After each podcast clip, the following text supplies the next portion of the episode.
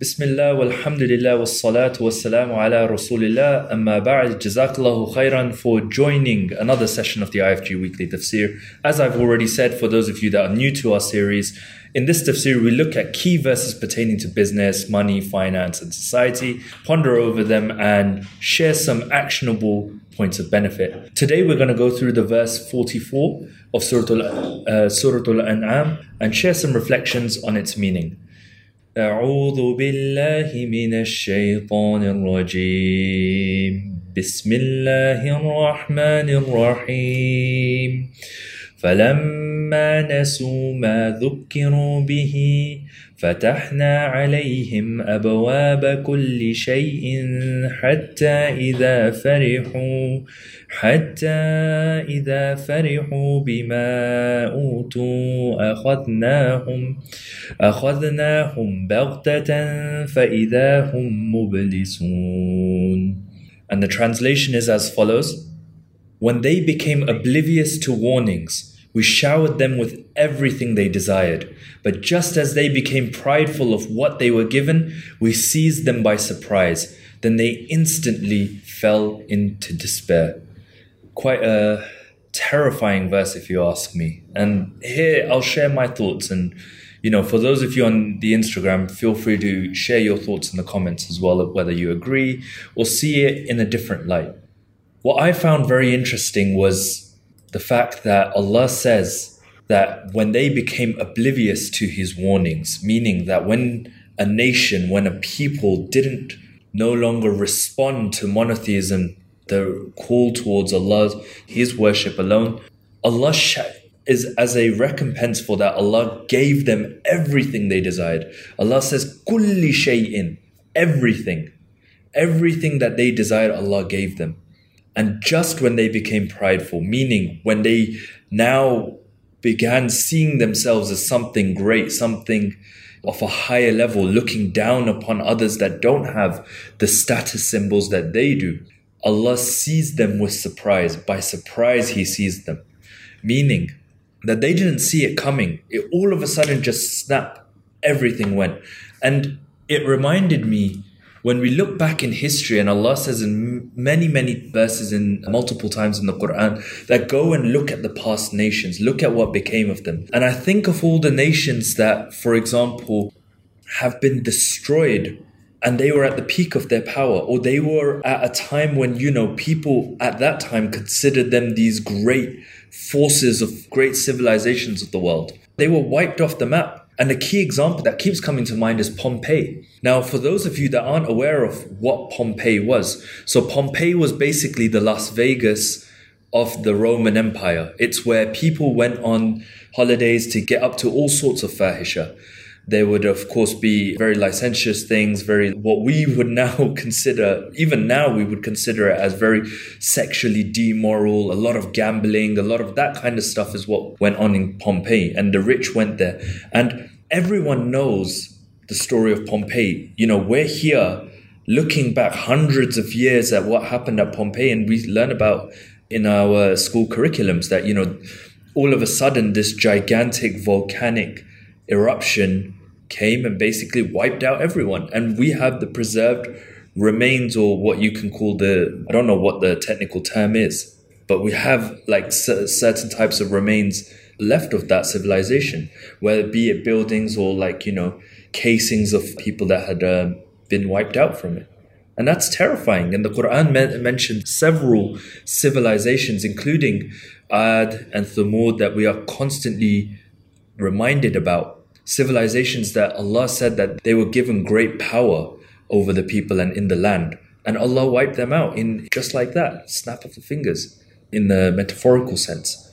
There's another nation that the Westerners describe as Iram of the Pillars. And the Quran mentions this place. It was also nicknamed the Atlantis of the Sands. And there's lots of legends about it saying that, you know, the buildings were made of gold and pillars that were as high as the eye could see. And what's Allah alludes that this was another nation that was destroyed. But if you look at legends, this nation did exist. There's records of it existing, but now that it's nowhere to be seen. So, what then of us in the Western nations where we're comfortably sitting, looking and enjoying at all the wealth and opulence that exists in the West today, doesn't that make you wonder that why does the West have such power and it's growing? It's having even more power, more influence, more status amongst the world.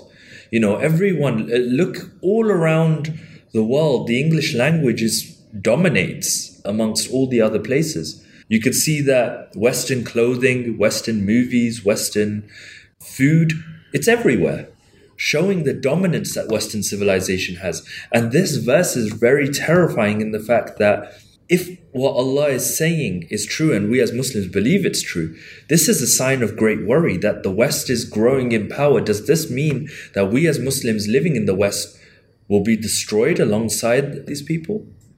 It's a question for us to ask ourselves.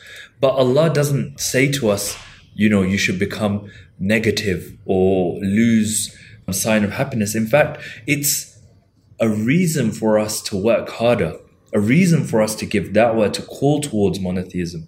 Because it's not except when a nation completely abandons, as Allah says, completely abandons the call that Allah destroys them. And here we can we learn several things from this verse. And one of the interesting narrations that I found in the Tafsir Ma'arif al-Quran by Mufti Shafi Osmani is that he includes this narration by Sayyidina Ubadah ibn Samit that says that the Prophet said, when Allah subhanahu wa ta'ala wills to have a nation survive and grow, He creates in them two qualities moderation in everything they do, and then number two, modesty and chastity. That is abstinence from indulging in what is not right. And when Allah wills to destroy a nation, He opens for them the doors of breaching of faith. Yani khiyana, what they call in Arabic. And that is, they appear to be successful in the world despite their breaches of faith and wrongdoings. When I look at this and I say, we look at the history of the early Muslims, the Sahaba, when they conquered half, half of what was like, you know, the known empires of the world, you know, they conquered half of the Roman Empire and they co- completely conquered the Persian Empire and destroyed it more or less.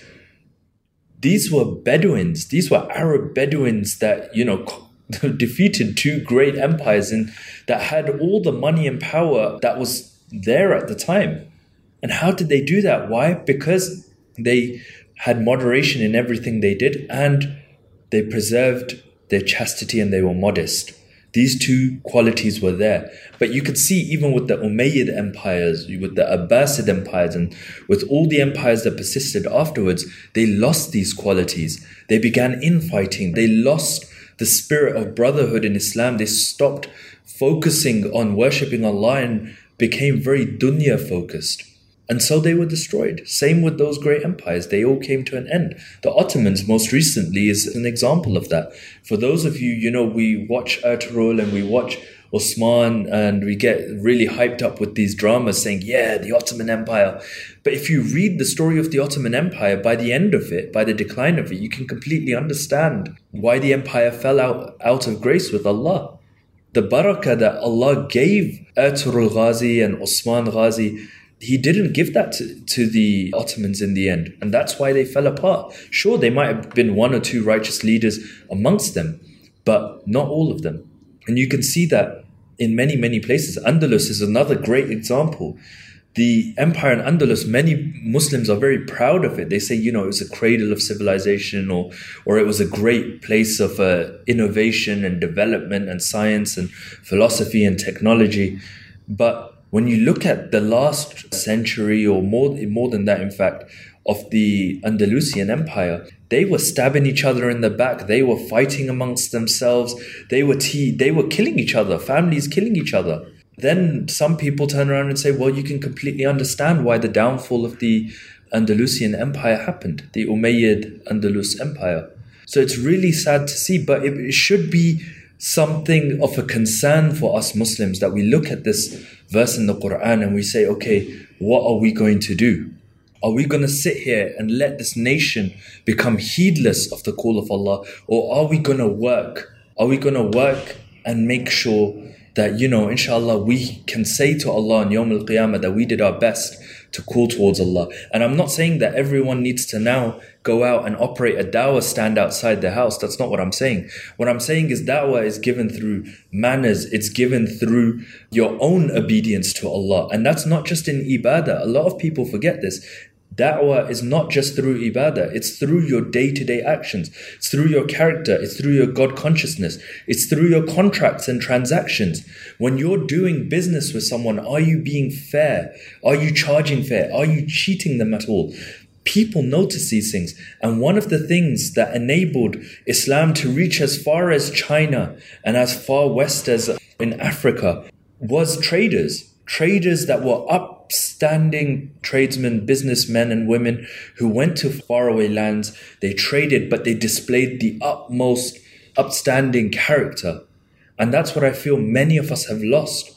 We're going to pray, you know, a few times a day, sure. But when it comes to business, when it comes to transactions, we'll cheat each other for a bit of money. And when people see this, they're put off by Muslims. They'll see you and they'll instantly think you're, they'll know you're a Muslim. And what they see of your character, of your trade, of your transactions, of your interactions with them is how they're going to view Islam. So that's why it's really important that we give da'wah in all aspects of our lives, with our character, with our trades, with our transactions, and being God conscious ourselves. Because if we are conscious on our relationship with Allah in everything we do, whether it's our interactions with our family, with uh, people we do business with, with our neighbors, if we're conscious of that for our own selves, I'm not saying do it for them, do it for your own akhirah. If we're conscious of that, people will be able to sense that genuine sincerity. If you go around trying to act like you're trying to convert everyone, no one's going to want to convert. That's not how it is. You have to show that genuineness to Allah, that loyalty to Allah, that God consciousness, and you will see the effects of that in the people around you. And inshallah, with this optimistic attitude, we can completely turn a nation that is heading towards destruction towards a path of great good, inshallah. And with that, we end for today. Jazakallahu khairan. And inshallah, we will convene here next time, next Wednesday, for another tafsir session. Jazakallahu khairan. Assalamu alaikum wa rahmatullahi wa barakatuh.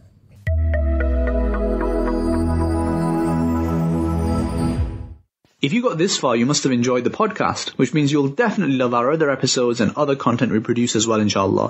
Be sure to check out the website, IslamicFinanceGuru.com, as well as our YouTube channel and social media. Until next time, Assalamu alaikum.